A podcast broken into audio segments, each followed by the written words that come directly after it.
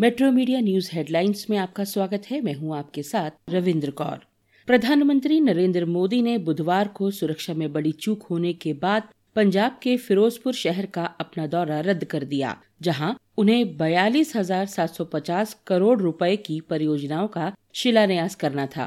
केंद्रीय स्वास्थ्य मंत्री मनसुख मंडाविया ने कार्यक्रम स्थल से घोषणा की है कि प्रधानमंत्री नरेंद्र मोदी कुछ कारणों से रैली को संबोधित नहीं कर पाएंगे।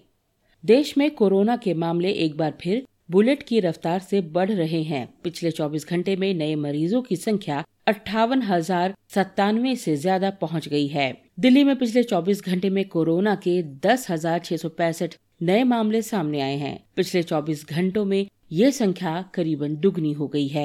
देश में कोरोना के नए वेरिएंट ओमिक्रॉन की रफ्तार तेज हो चली है। देश में ओमिक्रॉन के अब तक इक्कीस सौ पैंतीस मामलों की पुष्टि हो चुकी है।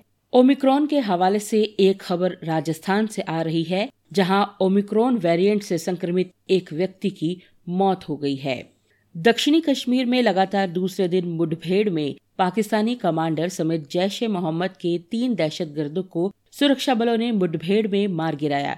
इनमें दो एम चार कारबाइन व एक एके सैंतालीस राइफल व अन्य असले बरामद हुए हैं।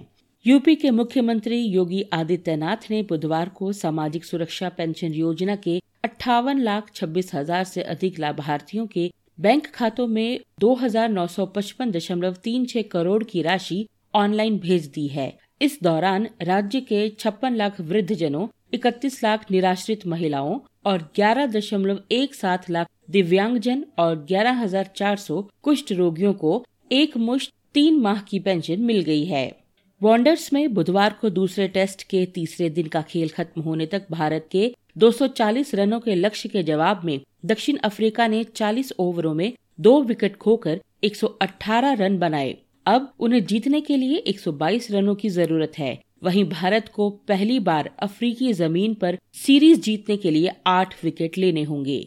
और अब बात शेयर बाजार की। नए साल में लगातार तीसरे कारोबारी दिन बुधवार को शेयर बाजार बढ़त के साथ बंद हुआ। इसके साथ ही सेंसेक्स साठ हजारी हो गया।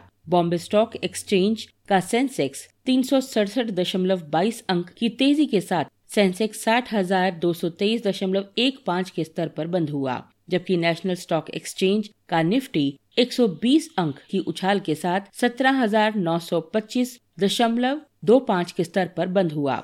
इन खबरों को विस्तार से पढ़ने के लिए आप लॉगिन कर सकते हैं W W W dot metro media live dot com पर।